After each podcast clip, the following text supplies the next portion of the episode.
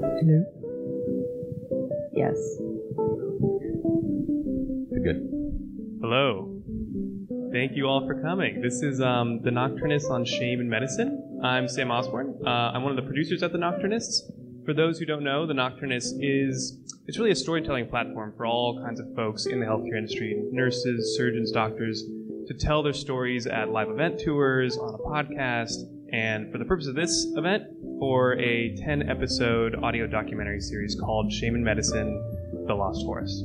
Um, this team, some of whom are here today and some are not, uh, we worked on this series for two years, and basically it gets into how deeply rooted shame is in the healthcare field and how also it's maybe very necessary and also very damaging. Um, and I think when we were making it, every week we'd have these production meetings and we would talk about it. We'd try to figure out how to unpack these questions, how to frame these stories, how to kind of like unpack these ideas. And we realized that these conversations were as valuable as the stories themselves. And so we tried to find a venue where we could kind of have that kind of conversation in public and um, open it up.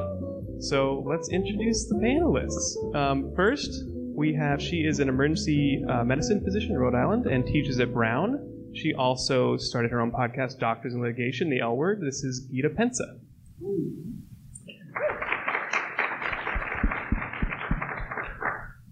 Next is an internal medicine physician at UCSF, but we all know her as the creator and host of The Nocturnists. It's Emily Silverman. and finally, we have a uh, he's a physician at Duke, and he also runs his own shame research practice. He's a leading researcher in the shame world. Um, it is Dr. Will Bynum. So, I mean, I don't think when kindergarten teachers asked us what we wanted to be when we grew up, we said we want to be shame experts. But here we are. Um, and I wanted to see how you guys became shame experts. And maybe the best way to do that for, for anyone who wants to is to kind of share a shame story. This is something that kind of comprises the podcast and, and might give us some context into like what we're talking about. Will, do you want to restart? Yes, sure. Um, so the being known as the shame guy around my parks is, is, something I've had to really embrace and grow into. And, and as you mentioned, Sam, it's not something that I sort of predicted I would find myself immersing in uh, as an academic physician. Uh, and, and really, I stumbled into it through a pretty profound shame experience when I was a resident in family medicine um, and the, the, long story short is that I, I, made a pretty significant error that, that really hurt a patient badly during the, childbirth. And um, it, it, it, came at a time when you know, my skills were underdeveloped, my sense of self and my sense of um, professional identity was very much in flux um, and very nascent. And, and I had some natural self doubt as a, as you know, emerging healthcare professional that, that, that this experience really preyed upon. It, it, sort of catalyzed what was initially feelings of, um, um, of not knowing my worthiness or capability or talent in medicine and, and really catalyzing a deep belief of my unworthiness, of the fact that I didn't belong in healthcare, um, that I wasn't good enough to meet the responsibilities being placed on me. And, and it was an incredibly jarring experience, and I didn't know what it was at the time, and that, that made it all the worst. Um, and, and, like so many people, I think I, I, came to discover shame in the aftermath through Brene Brown and her TED Talk on shame, which really was transformative for me to have a name, a definition, something to normalize the experience, and, and through which really I, I uh, came to uh, this body of work and to exploring what shame uh, means and how it's experienced uh, in medicine and in medical education. Uh, and so that uh, over a number of years brought me to um, this amazing group of people and uh, just phenomenal experience getting to be quote unquote the shame expert um, on the team. Wanted to, and we should we should acknowledge Luna Dolezal um, from the UK at Exeter, who is our other shame expert, and just a brilliant mind.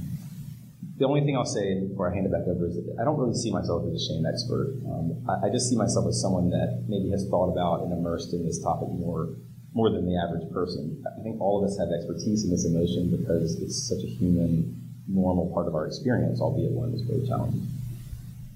Yeah, I mean, I think everyone's a shame expert is what we found. It's like everyone has experienced it, everyone always will. Um, Edith, do you want to go? Sure. Hi, everybody. So I, I'll start off by saying that I'm actually, am I an honorary nocturnist? Oh. I'm not actually sure. an nocturnist. 100%. um, I came to the team through uh, an episode that I did in this shame series uh, called On Trial. And my uh, entree into this world was as a physician who was being sued. So um, I, a very, very long story, um, but I'll try to abbreviate um, what was 12 years of litigation and two prolonged jury trials um, into just saying it was really a transformative experience, and probably the first seven or eight years of which um, I was utterly destroyed, but trying to continue to go to work regardless. And somewhere in there, uh, when I hit um, pretty close to rock bottom, I think, with just you know depression, shame, isolation. You know, the first thing that happens when you're sued is that they tell you don't talk to anybody. Um, but we're never actually taught about what happens once litigation begins. Uh, we're taught about like risk management, which basically means here's how not to get sued. And then the implication is once you are sued, well, if you were a good doctor, you wouldn't need to know. Um, so even if it happens to the grand majority of physicians at some point during their careers, which it does, uh, we all sort of suffer in this, these, these silos um, of suffering and admonish not to talk about it with anybody, except that we just don't have any words for the experience, no preparation, and no role models of anyone who's gone through it. Um, so uh, about year eight or nine, I started becoming very interested in um, how to get better, like how, and it started with just how do I feel better? How do I move out of this space? What is this that I'm feeling? Is there someone out there that can do this better than I can because I am not doing this well? Um, and that became um, a real journey. Um, and then in 2017, I started, a year before my second trial, I started interviewing physicians in secret about their litigation experiences and then collecting them into what would turn into a curriculum, an audio curriculum on how to navigate both the practical and psychological aspects of malpractice litigation um, which really the theme over and over again is shame, isolation, and a real um, assault on your identity as both a physician and a human being. And it was through that that I wound up getting connected with um, with Emily. Um, so the sort of, it was a story about something else unrelated to litigation, but then um, we wound up finding each other, and so um, that's that's my journey through shame. Um, and no, I don't consider myself to be a shame expert either, um, but I have gotten to the place where I know it when I see it. Don't feel pressure to share a story, but how did you get into this? Well, I don't have a single shame story that catalyzed my journey like my friends here. Um, but I felt like going through medical training, there were just a million little micro moments, micro stories. One of them I do talk about in the series, which is about a needle stick. When I was a medical student on my surgery rotation, I stuck myself with a needle by accident in the middle of a case in the operating room, and I knew I was supposed to like get up and wash my hands and call the needle stick hotline, but I was too ashamed, and I just stayed in the case for another um, hour or so. And there's all these complicated reasons culturally about why I did that, and, and kind of the shame that I internalized, and things about power dynamics and hierarchy and medicine and the learning environment. And that's in the episode that we have on shame and learning. But I also feel like more broadly, um, I've had an inner journey, like I think most of us here, just thinking about shame and how it plays into uh, people who are attracted to the medical profession to begin with. Um, people often compare medicine to the military. Like it's not just a job; it, it's an identity, and part of um, your professional identity formation is that whole military, like we break you down and build you back up kind of a thing. And so, because of that, there just is a lot of um, you know reasons why uh, shame hides in, people in medical profession, and that can be related to the profession itself or to things that happen in life unrelated to the profession, but we're able to kind of seek solace in this identity as like a physician, and that you know gives us maybe a sense of security that we don't have in other aspects of our lives. And so I've just been really interested in exploring the clinician psyche. Um, I am a physician, but a lot of this applies to other types of healthcare workers as well. We had um, the voices of PAs, nurses, and um, actually a uh, administrator on our series as well. Um, so it's all throughout healthcare, but definitely um, in physicians in particular. I, I mean, I came into, I'm not a doctor, so I came into this really only understanding shame as this kind of like big amorphous thing that was more related to like religion than anything. Um, so I wonder if we could just like define shame, you know, for the purposes of this conversation. Yeah, that's you, Will. Yeah.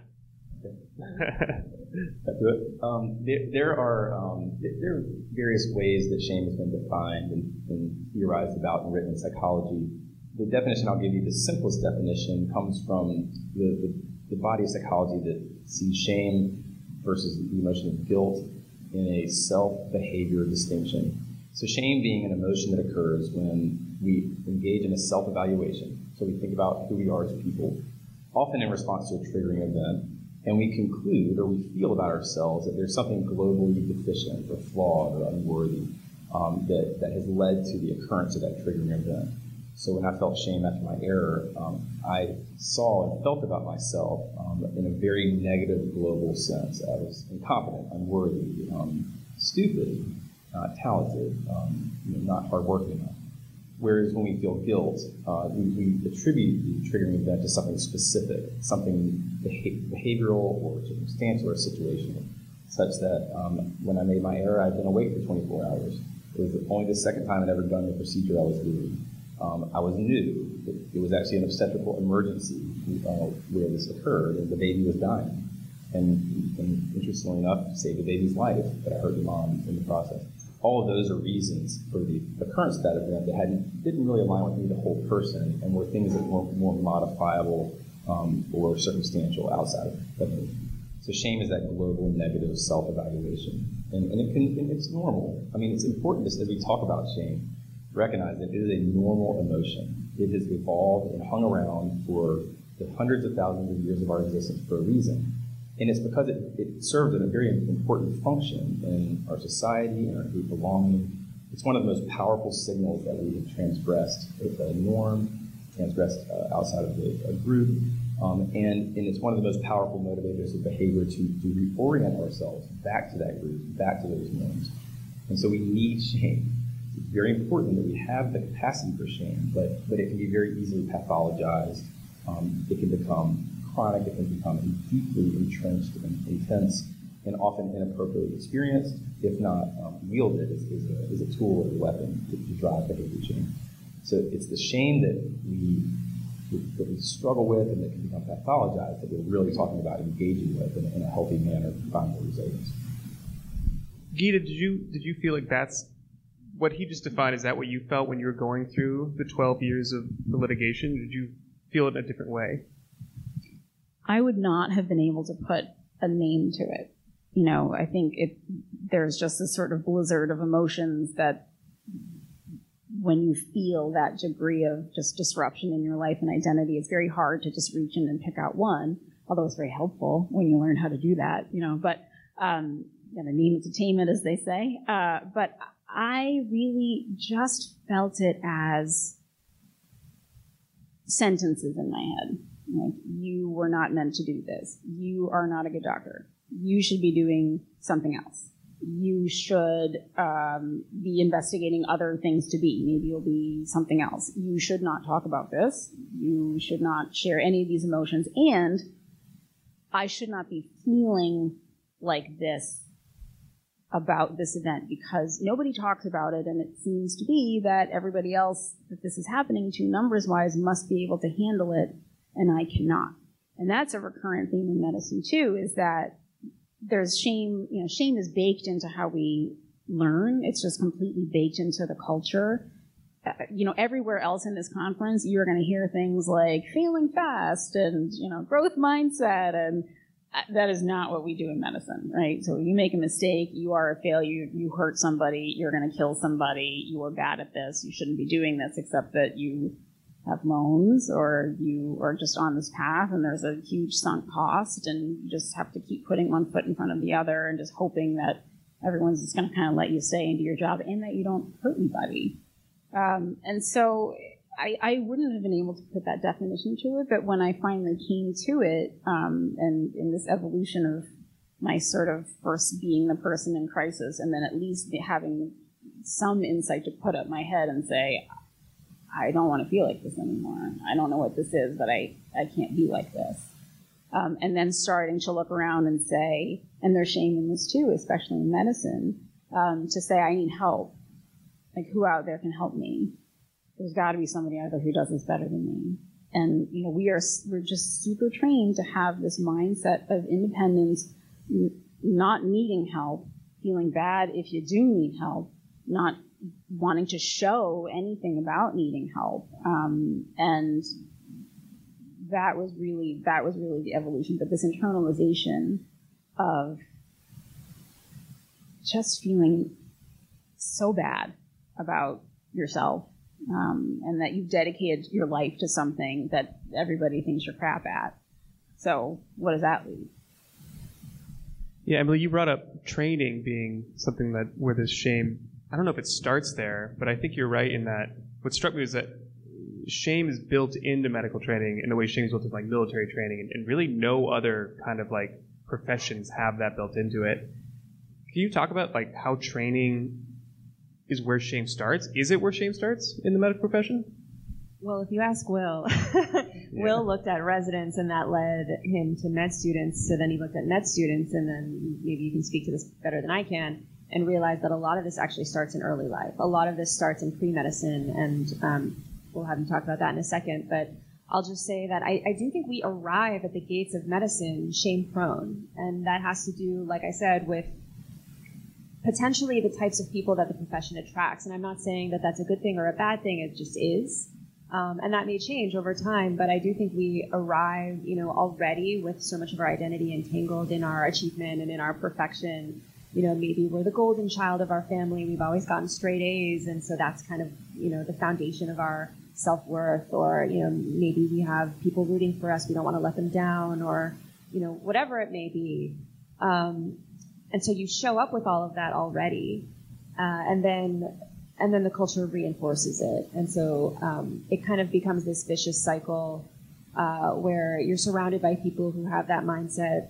The, the leaders have that mindset. And then, you know, it's, it's kind of chicken and egg, like when you think about people and culture, because the culture is an epiphenomenon of the people, but then new people come into that culture and then the culture changes the people. And so um, I'd be curious how you think about that, Will. Like, sort of the dialogue between the collective and the individual and, and how that all works? I mean, medical training is a huge socialization process. I mean, it's it's um, it's an institution, and it, it, not only has a culture, and it not only has these uh, distinct environments, but there are ideologies that inform the nature of that culture, the nature of those environments. And those ideologies are often invisible to us. They, they sort of call us into being in the ways that we become physicians. And, and some of those ideologies are really challenging. I mean, that, that failure um, or imperfection is failure. That um, that uh, who you who, because of who we are is so tightly linked to what we do that, that in order to be fully self-actualized, you have to be good at what you do. You have to be great at it. And in, in many um, in many arenas in medicine, you have to be perfect at it.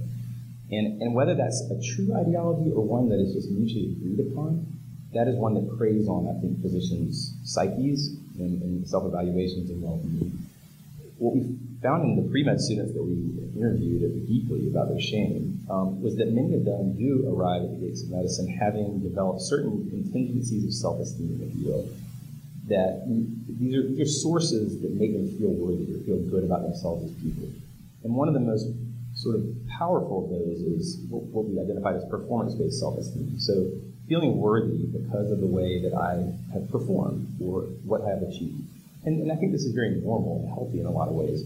But, but this relationship between performance and achievement and self-worth is reinforced over and over and over in pre-medical training, in the, in medical school, and in residency.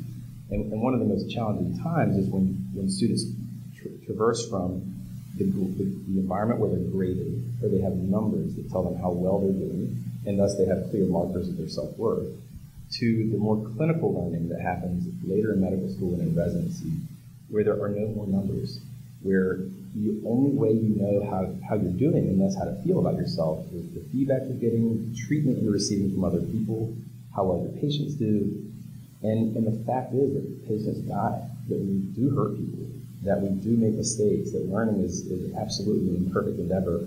Um, and unfortunately, in our, in our culture, there's a lot of mistreatment, a lot of humiliation, a lot of intentional shaming that happens that sort of layers on the complexity of that ultimate self-evaluation of, of how am I doing and do I belong here? And it just becomes very, very complex to sort through all that and be a medical learner at the same time. So the, I do think some of the shame that is experienced in medical practice does start and is reinforced in medical school. But, but if we really want to understand and grapple with it, I think we have to go way, way back, probably as early as early education in our family lives.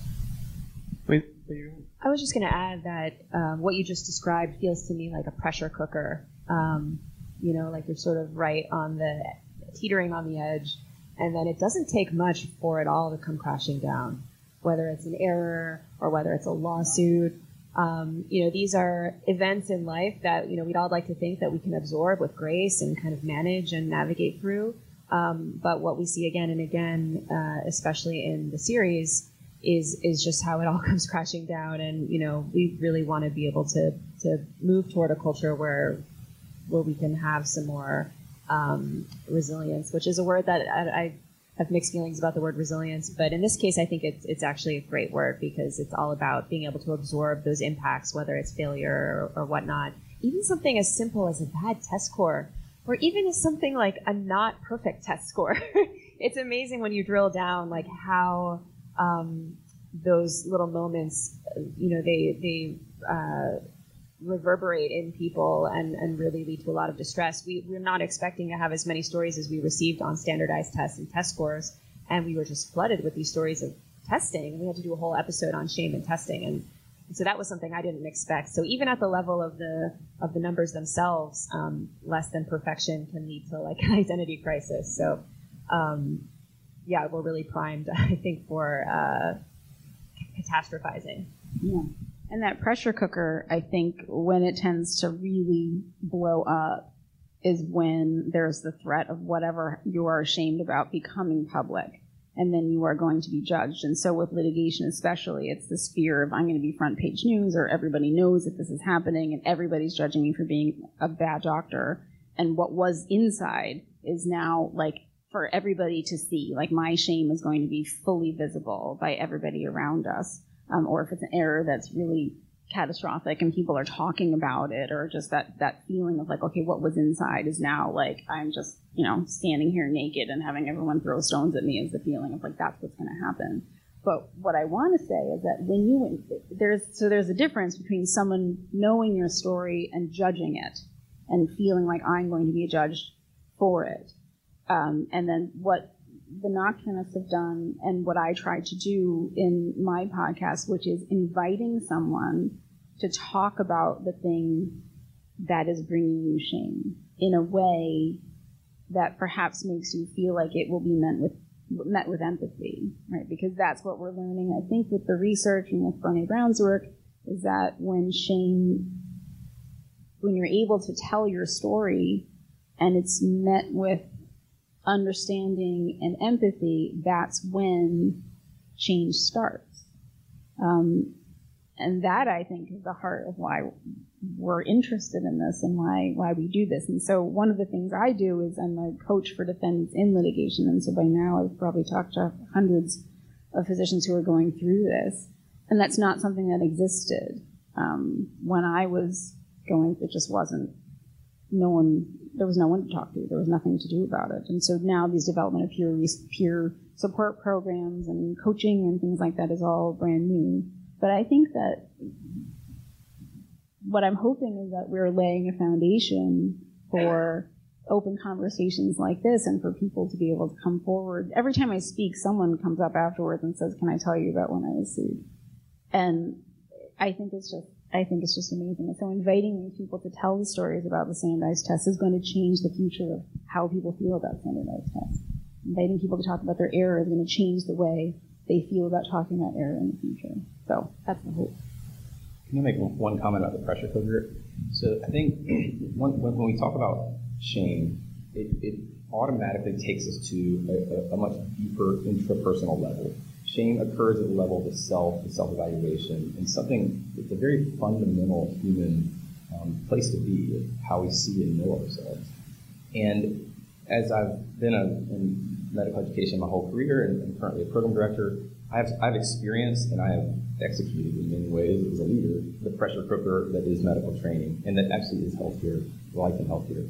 And that pressure cooker is often thought about as the, the how hard the work is, is the long hours spent in the library, is the need to perform, the need to publicly um, present yourself in a way that's worthy of trust and patients, from your colleagues, etc.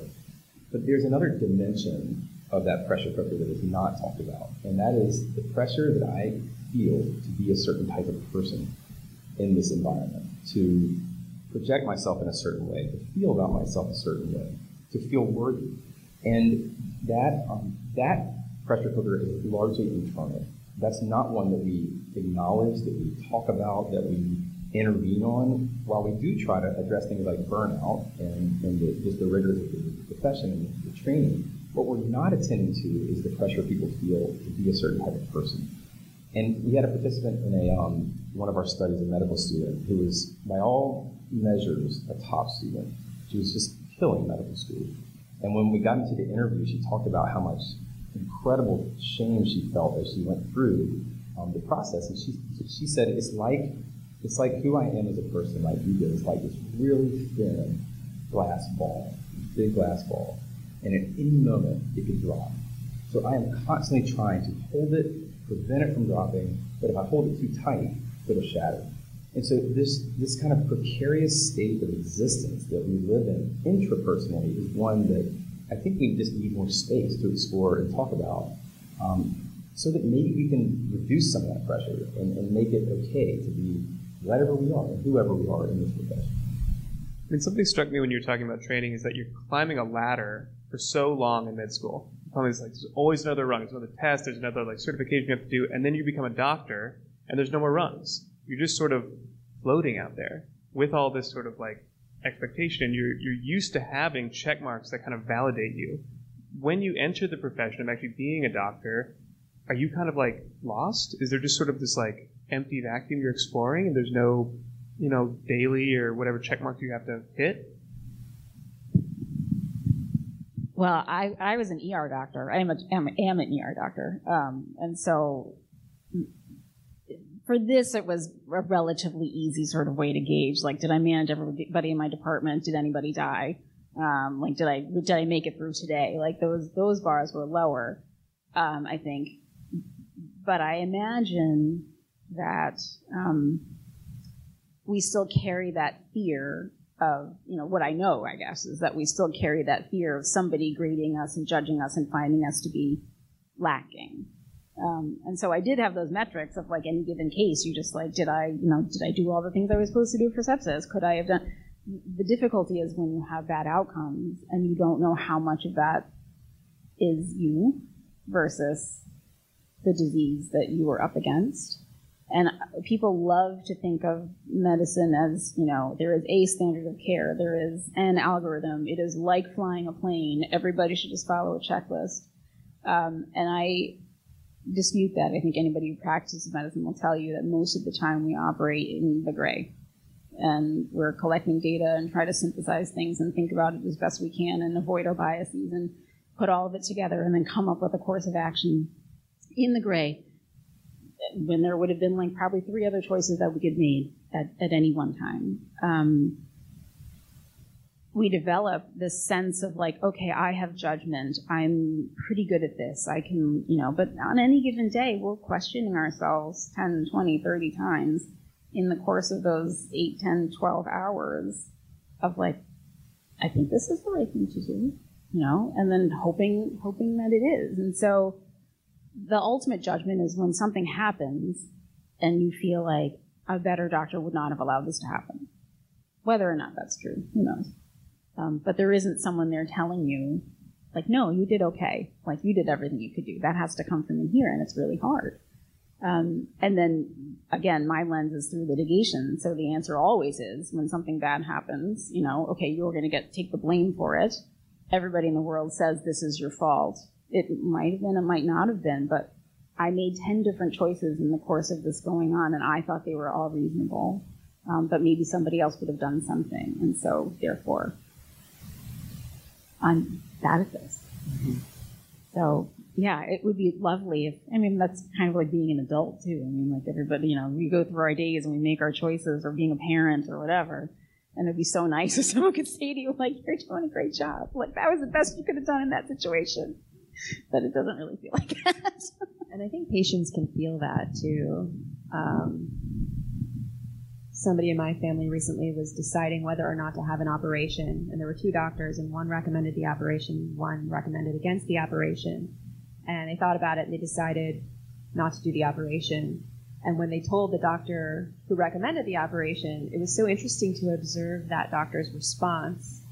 Um, there was some defensiveness, there was some ego, and, and you know, I'd be curious afterward if uh, any patients in the audience have had experiences where they picked up on, you know, that thin glass shell that you're talking about. I, I do feel like patients can sense that. And, um, you know, sometimes doctors get a bad rap and, and I can see why that is because it's not good for patients either to have physicians walking around in these thin glass shells with like, you know, their entire self worth hinging on every little moment and every little error. And so, how do we move to a more relaxed place, a place of trust, a place of groundedness? And you know, that some of that is internal work, but some of that work is also at the level of the system and the culture and bigger, bigger fish. Yeah, we spoke about that a lot when making the series. Is like, I think that is the way to get lay people interested in this is because like, how does shame that doctors feel affect patients? Like, what is the downstream effect? Of all this shame within you know doctors and nurses? Does it does it move down to patients and start affecting them negatively? Definitely, I mean, undoubtedly, um, and for probably a lot of reasons. I might just suggest a couple. I think um, if I, I'm in education, so one of the big the big stains on our profession is the ways in which our learners are often treated in our environments. It is just a massive paradox that exists. It's actually it's actually a moral issue, in my opinion, where learners are mistreated during the course of becoming a doctor. Right? They're humiliated. They're they're marginalized. They're put down. They're put through unnecessarily rigorous questioning. Um, sometimes with the intention of teaching them, it's are misguided. Right? It's not. There's a, certainly a better way to teach someone than to shame them or attempt to shame them but sometimes to actually shame them, to actually put them into a lower position. Because for whatever reason, I need you to be there for me to feel better about myself. And I think there's a cyclical nature of that. If you were the recipient of a lot of shame as a physician in your training, it's, you know, we don't know this for sure, but you can imagine that it might be more likely that you would judge other people because it's been normalized for you. That can't be a behavior that is just isolated to learners if, if you are viewing relationships with vulnerable people, and learners are vulnerable people, and treating them in that manner, you are very likely doing that to other vulnerable people, like patients. And, and you know, shame is a major motivator of behavior change. And some out there might advocate that shaming patients to get them to change their behaviors in the form of better health is, is reasonable. I mean, I would absolutely disagree. But I don't think this is a, a, tendency or a type of behavior that we can turn off for some and turn on for others. Because I think patients do, do are very vulnerable and and whether we intend to or not, they are victims at times of our own um, mental health issues, our own tendencies, our own distress, uh, and I don't think there's been enough attention paid to the effect of that distress on our patients. I totally agree. I feel, again, through the lens through which I normally look at it, um, a physician who's operating in shame um, tends to do a few. There's a few themes that come up. One is um, analysis paralysis, where they're just constantly trying to figure out, like, I don't, you know, once upon a time, perhaps I would have just been able to say, like, okay, this is my executive decision. This is the way that we should go. And that decision making capacity gets completely degraded, um, where they're just terrified of making a mistake and then you can't move forward in any particular direction or a procedure that it's let's say that they were doing um, an operation and a particular thing went wrong unexpectedly uh, when they try to come back and perform and do that, it's very, very difficult for them. And then all of a sudden, there's a lot of there are a lot of PTSD symptoms that play into that, and that's it would be very unfortunate to be the patient in that circumstance. But that is unfortunately how things unwind. Um, it comes to bear in their relationships overall with patients because one of the things that happens is that physicians feel this need to then, you know, they they might have been open-hearted um, and really welcoming of this relationship with the patient and had a feeling of mutual trust. And then when that mutual trust is sort of, you know, decimated by an event that happens that brings them shame and makes them feel bad, it makes them pull away from those relationships, um, it makes them put up barriers, which unfortunately very much contributed to burnout because when you can't invest your whole self in the, the emotional benefits of having those relationships, the work tends to become less and less and less meaningful. And you'll feel that as a patient. Like you'll know when your doctor is detached and not invested. I mean, on paper, they'll be like, oh, you have your numbers say this, I do this treatment, but they're not going to spend a lot of time really getting to know you. And so all those benefits of those relationships are sort of, are sort of pulled back by this person who is really just trying to hold themselves together and put one foot in front of the other on any given day. Um, and so I think that the the impacts are, are myriad and not good. Um, but again, just the ability to have some awareness and where those conversations come in, as I said before, I couldn't have told you that was shame. I couldn't have. I, I, could not identify like what, what these feelings were, um, but giving names to them gives us some degree of authority and the ability to stand outside of ourselves and say, how is this affecting my relationship with my patients? How is this affecting my relationship with my spouse, my family, because there's carryover into all of those things. Um, is this the way? I know this is the way I was taught to be, but is this the way that I need to stay? Yeah. So speaking, telling the story, is so much a part of the of the of the healing of getting through it, right? Mm-hmm. And I think that's I think when Emily, when you told me you're making a podcast about shame, it seemed like a terrible idea. It seems like no one wants to tune into a podcast about shame. But I think there's something like really, really important there because storytelling and shame pair up really profoundly. and it's like it's part of the process, right?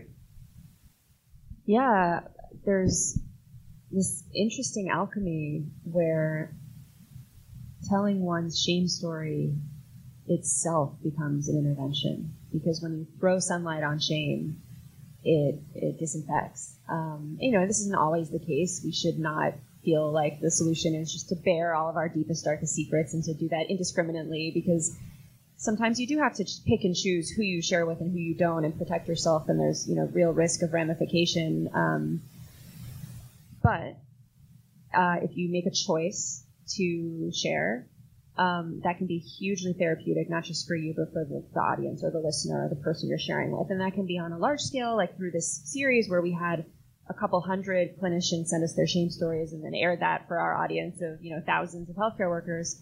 But even on a one-on-one setting, um, you know, if you're struggling with mental health and thinking about taking an antidepressant, for example, uh, we had one person who sat down with her mentor and her mentor said, you know, when I was in residency, I was going through a hard time, and I actually also uh, went on an antidepressant.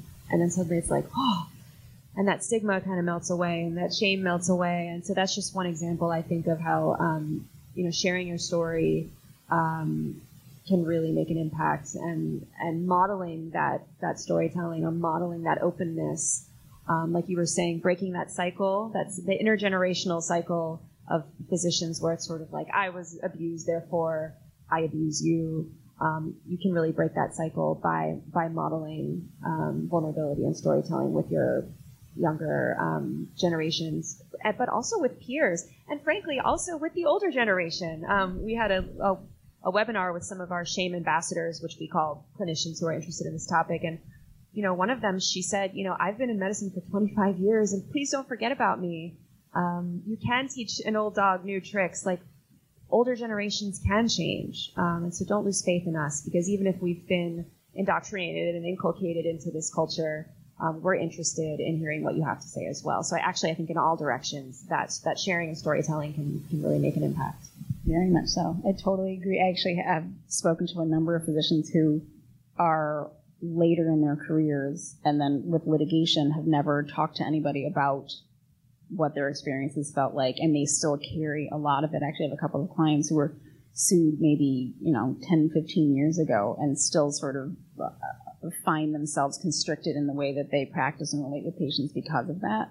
Um, and so, yeah, I think the healing can come at all levels and um, it's just allowing them to be a little more vocal about their stories, and that's going to help everybody coming up behind them in the sort of generational way that you mentioned. Um, because what I feel like what we're really deprived of when we come up, because everyone's trained to act a certain way and hide certain behaviors and pretend that certain things aren't happening, is to we don't really have any direction. So, like when I work with my clients, I talk about grief.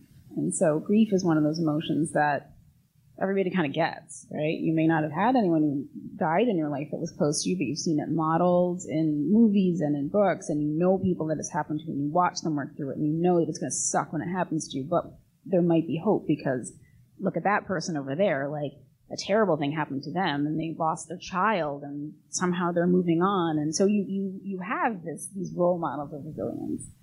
Um, we don't in medicine and so we have these terrible experiences or feel the shame or we make a mistake or we feel like we hurt somebody or something terrible happened to someone on our watch. And nobody that's come ahead of us has ever talked about what that feels like or how to deal with it. They just seem to automatically know. Um, but they don't. We just feel bad because we don't also know how to automatically know.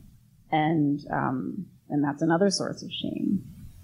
But now, the more people who can talk about that and model, like, this is how I got through it, or watch me as I go through this, like, walk with me, um, and see.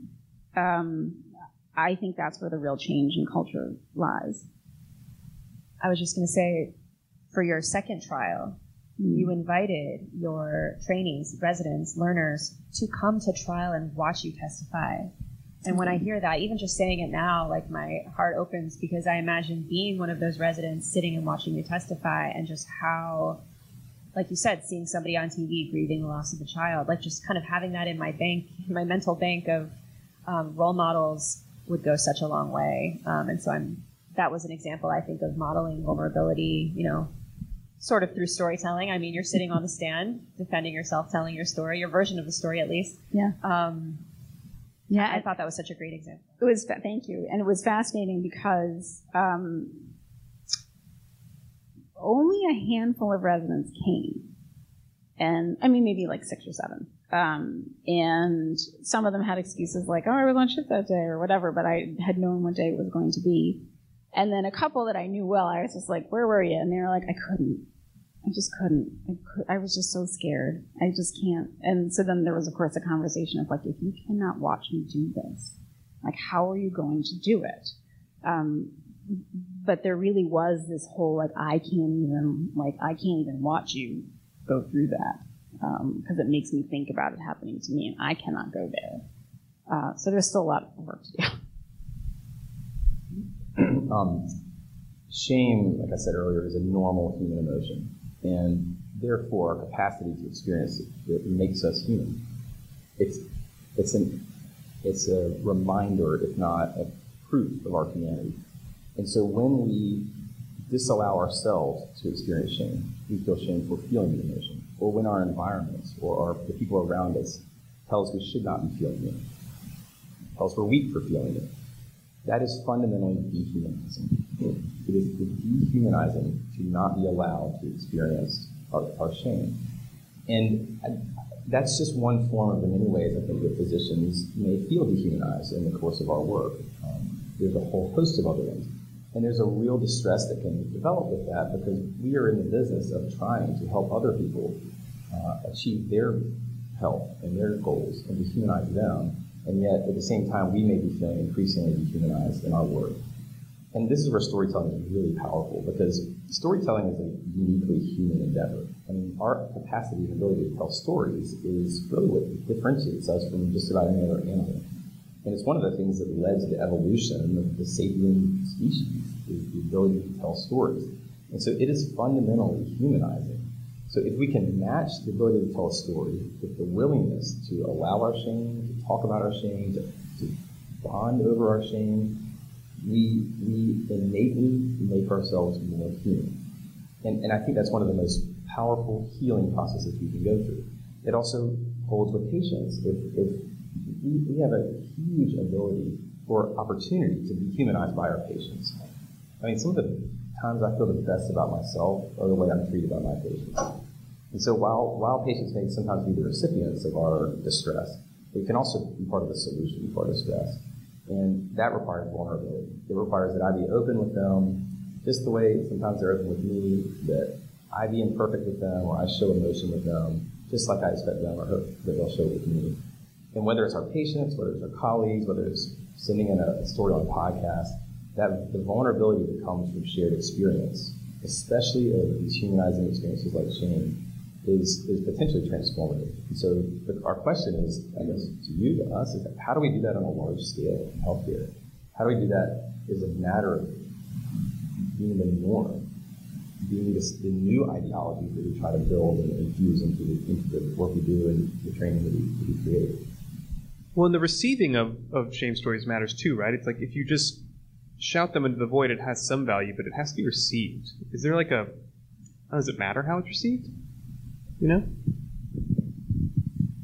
Like I said, whether it's one on one or one on a thousand or ten thousand, um, it's just about that interface. And in some ways, I feel like the one on one interface can be just as powerful and intimate as the one on a thousand interface.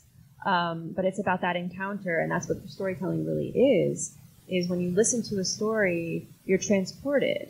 Um, it's kind of like sitting in a flight simulator. You get to go places that you've never been, or maybe that you could never go, but you do it through the vehicle of this other person's story and this other person's experience, and um, and then you get to take your experience and map it on to that other person's experience, and then where those two things touch, that's kind of like where the magic happens. And so I do think that it has to be a, a two-way, a, a, dialogue. You know, um, thinking of something like journaling, for example, like that's you know, if it's private, it may not have an audience, and that may be just for you.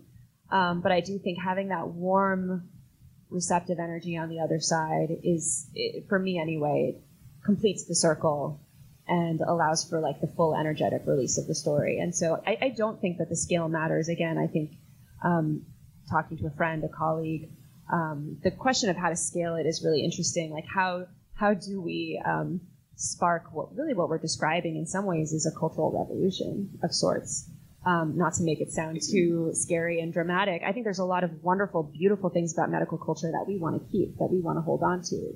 But then figuring out, okay, which pieces of it do we want to change, and then and then how to scale that up. And so, um, I'm curious if you have any thoughts on that. I do. Uh, so it's interesting on the small scale in medicine, and, and, this may be true elsewhere, but um, so you know, somewhere along the way, you learn the difference between sympathy and empathy.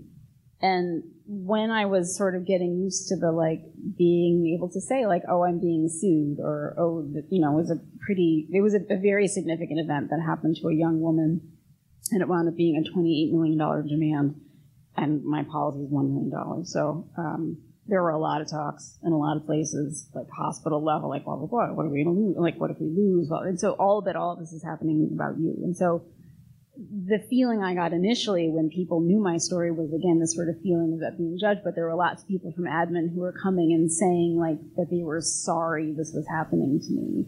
And it was very much this feeling of like I feel I feel bad for you over there, you person that this is happening to. It never happen to me, of course, but you know, but I am trying to like there, there, you. And that was not a good feeling. Um, it's a very different feeling to be received in empathy by people who really, if it's not happening to them, they know that it could, or a group of people who, you know, who understand that experience and feel it with you. Um, and that somehow, I don't, I don't know whether this is just me, but the, the ability to have compassion for yourself for me was really tied up into can other people have empathy for me? Do other, is there a role for compassion for the physician in this role, even though somebody else has suffered? Um, and being able to come to terms with that was a lot of it was just this feeling of like, oh, there are other people who actually have compassion for me and empathize with me, and the story is now being received um, by other people with whom it resonates. And so there is some degree of scale that's required, I think, till you get to that point, um, because otherwise we're just all sort of kept in our place, and then there's a lot of there there from admin or whomever, um, and that's not going to do the trick.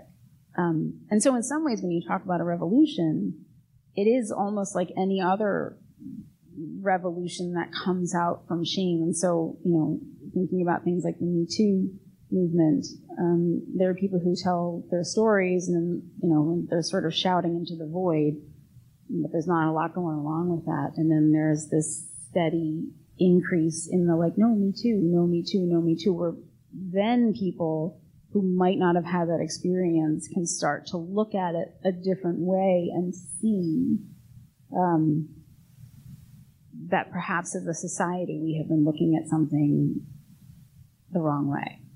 That's what I think. I think that's what we're hoping to do. Environment matters. I mean, as well. I think inter- interpersonally, trust, empathy, shared experience, shared vulnerability are crucial for telling and having your story received um, in a constructive way.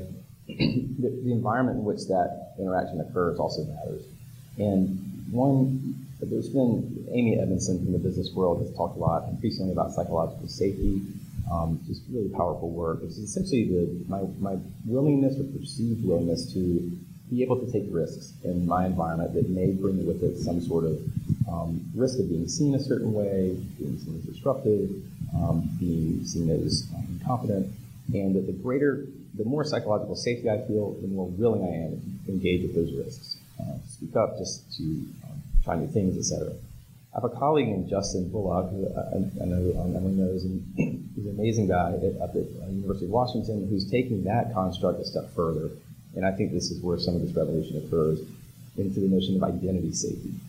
Not just is it safe for me to speak up here, but is it safe for me to be me? Can I be myself in this environment? Can I show things about me that maybe uh, haven't traditionally been shown in these environments or that I feel the need to hide?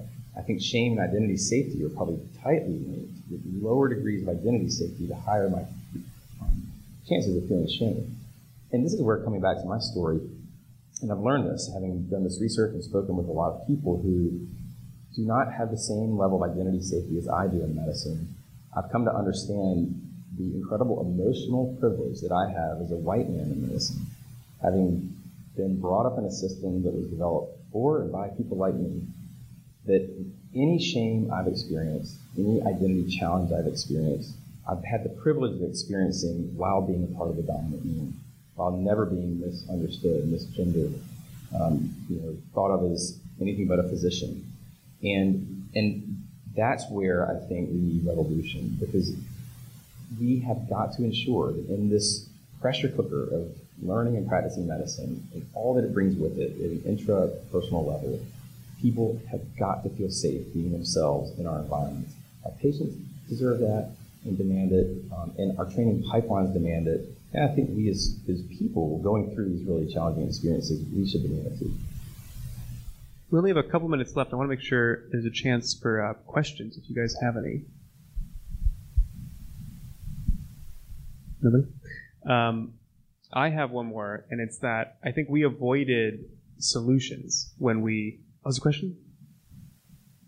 Oh, I'm sorry. Oh, I didn't realize it was like a coming to the microphone. I'm sorry. Yeah, go ahead. Hi, this is such a fantastic session. I learned so much. Um, I'm really curious um, about how teaching now in this era where there's AI involved and the knowledge is right at our fingertips to go into chat community or that's coming out of this really community actually, and through religion, and through the media, and through the feminism. And so our, our paradigm of medical education, rests very much on this idea of shame as a motivator to get you to work harder, do the right thing, don't screw up, um, and constant pressure that we feel um, uh, for all of us that we knew that would be more of a force for the revolution. Maybe that would be another way where, where we're reframing you know, how living. I've totally drank the AI Kool Aid. I think it's such a fascinating topic. So interested in how AI is going to inform medical practice in, gosh, 5, 10, 20 years. And it makes me think of a couple of things. So, one is what you said, Gita, about how in medicine we're always operating in areas of gray and we're making decisions and we're sort of um, making those decisions based on our experience, our training, everything we've seen, everything we know. And if we're able to collectivize physician knowledge and, and build these decision support tools and sort of spread the risk um, and make a clinical decision with that backing of all of that data and, and you know that support might that have a positive impact on the weight of the shame of you know did i make a mistake? Well you're going to sue me. You got to sue also the million people whose data was fed into the algorithm that helped me make my decision. So that would be a really interesting shift to look at is, you know, how do we think they about... will not be suing those people. how do we think know. about decision support tools and, and litigation and errors and, and just decision making? I think that's super interesting. And then the other is just thinking about standardized tests. So we talk a lot in our series about, in particular, one of the tests, the USMLE Step 1 test, which is basically a memorization challenge. It's like, you know, you watch the Olympics on TV you might as well be watching um, a medical student take the USMLE Step 1. It's really kind of a memorization Olympics where a lot of it is problem solving, but also a lot of it is useless memorization and regurgitation. And when we're, you know, comparing medicine 20 years ago to how it is today, there's just so much more to, to know now than there was. I think, you know, back in the 80s and 90s, maybe there were 30 or 40 medications to know. And now, you know, there's medications, there's processes, there's surgeries, there's procedures, there's robotics, there's all of this. And there's just no possible way that a single physician could hold all of that in their mind. Um, and so, how do we think about um, decentralizing medical knowledge? You know, um, having it live outside of our mind, and then really saving all of that, you know, precious uh, mind processing power, not so much for memorization, but for um, yeah, again, decision making, using tools, and it'd be very interesting to see how the shame landscape shifts once we're able to use some of this technology to support physicians in their work. Um, I find it very heartening that ChatGPT did not get 100% on that exam. but it did pass. It did pass, but even with all of the all of the information, what that means to me is that there's still a space for people who like have a lot of judgment and experience and can work in the gray. Um, and so we're not obsolete yet. But it is very heartening to think that like this massive knowledge beast did not achieve perfection. Yeah, we also need to. I think we're going to just need to be very critical about what AI can do for us and how we harness that and what probably it shouldn't try to do. Medicine will always fundamentally be, and healthcare will always be a human endeavor. And and there's a degree of human connection that has to be maintained as we as we embark kind of on this new frontier, really, of, of AI. Um, I, I, wonder a little bit about how it's going to change the identity of a physician and, and, how we see ourselves. I mean, already there's I think there's uh, algorithms that are being pushed for replacing radiologists in reading certain types of imaging studies because they make less errors, they see more. And we should want that because it means more patients get diagnosed, treated earlier, et cetera. But what does that mean if you're a radiologist? And now there's some element of your skill you've worked your whole life for that's replaceable. So it's going to be complicated and, and exciting. I think we need to, maybe the theme, one of the themes coming out of this panel is just we need to keep in touch with that deeper human, deeper self-conscious level at which shame and these emotions occur as we build greater and greater capacity in healthcare. I'm not a physician, actually, a medical by training, but friends and I've done a lot of cross training with medical students and doing my master's. Um, and actually, go back to something said, I'm also a pediatric Crohn's patient, and I, I can say that as a patient, one of my most shameful experiences in the decade that I've received care was when I was 18 and coming out of um, recovery from my ostomy surgery, and I came up against brick wall of a physician whose ego I had wounded as an 18 year old teenager with an attitude and feeling very like out of my body. Um, so yeah, that definitely does fall downstream. But I will also say that I've encountered so many wonderful practitioners, nurses, maids, and physicians who you can feel that they feel very like centered in themselves, and that allows them to show up more for you as a patient than you do your service to kind of their ego. That was just a, a comment I wanted to make earlier. But my question is, as someone not kind of having grown up professionally in this environment, it feels to me like mental health should be at the forefront. I have a lot of friends who are in residency now. Um, like mental health should be at the forefront, but if there's an institutional pushback, because there's kind of a worry that like you'll lose the edge if you're not kind of corralling people, you'll like things will slip if you get too warm and fuzzy, so to say. That's a that's a really interesting and very multifaceted question. There is a thousand percent pushback against getting mental health help, or at least perhaps institutionally the barest amount of lip service. I think now organizations are paying attention because physicians are leaving in droves, or they're dying by suicide. And so, I mean, in medicine, we have a huge suicide problem. We have probably the highest uh, rate of suicide among occupations. And um, in general, we take our lives at twice the rate of the general population, women particularly more than men. Um, and so now, at least that we're having these open conversations about it, people are feeling a little more empowered, except that there are at the licensure levels, hospital privileges, uh, departments of licensure for each state um, retain the right to ask intrusive questions about your having received mental health help. And if they deem you to have required too much help or if they want to know more about whether or not you're fit to practice medicine, they are absolutely judge, jury, everything all at once. And so there is a huge fear. And so this has been studied to some extent.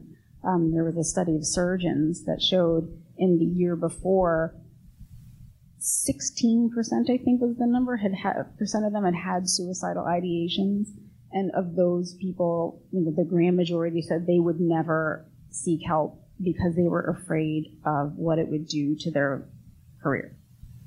Um, and so we have a long way to go there's a group called All In um, that is doing some work on this, mm-hmm. on reforming the medical licensure process, because you do hear stories of physicians literally getting in their car, driving to another state, and getting mental health care under a false name because they're afraid um, that if they don't do that, they'll lose the ability to be a physician because they sought help.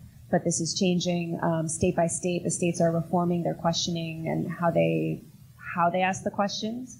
Um, and so there is a lot of work being done in that realm. And a lot of that was sparked by the suicide of Dr. Lorna Breen, an emergency medicine physician in New York who died by suicide during COVID. And her um, brother in law, Corey Feist, he's really taken on this cause of licensure and, mm-hmm. and kind of destigmatizing the seeking of mental health care among clinicians. And they're doing a lot of great work and advocacy on that front. But it's really in its infancy. You're right. Mental health care, especially in a high stakes profession like this, which is so life and death and so entangled with identity, should absolutely be at the forefront, um, but it isn't. Uh, but it's also changing. Right. So the question, thank you for the question, is you know how hard is too hard to push around things like standardized tests, things of that nature. I have two thoughts. First is you made the comparison to athletes, and I mentioned the Olympics earlier. In some ways, right now, medicine is set up to recruit the elite athletes of test taking. And that may not be all good or all bad. I think if you if you think about that as like an evolutionary selection pressure, and you say, okay, if that's the filter, who's let in? You end up with all of these elite Olympic test takers, and but then you think, well, who are we leaving out? Who who could have been here that may have done fine on the test, maybe not perfect score, but you know, fine and have you know great things to offer the profession. who we're leaving out. And so, so one question is like using the test as a filter for who's able to come into the profession, and, and Will actually speaks beautifully on this. And then the other is this thought that the score that you get um, dictates your who you can be.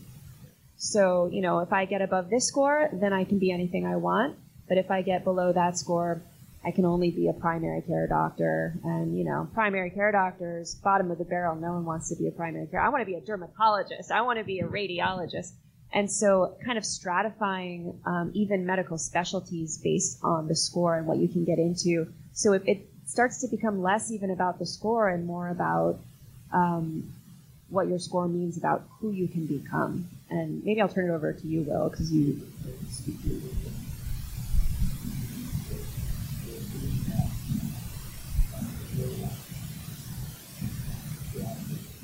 And just to be clear, I think primary care docs should be the bedrock of American medicine.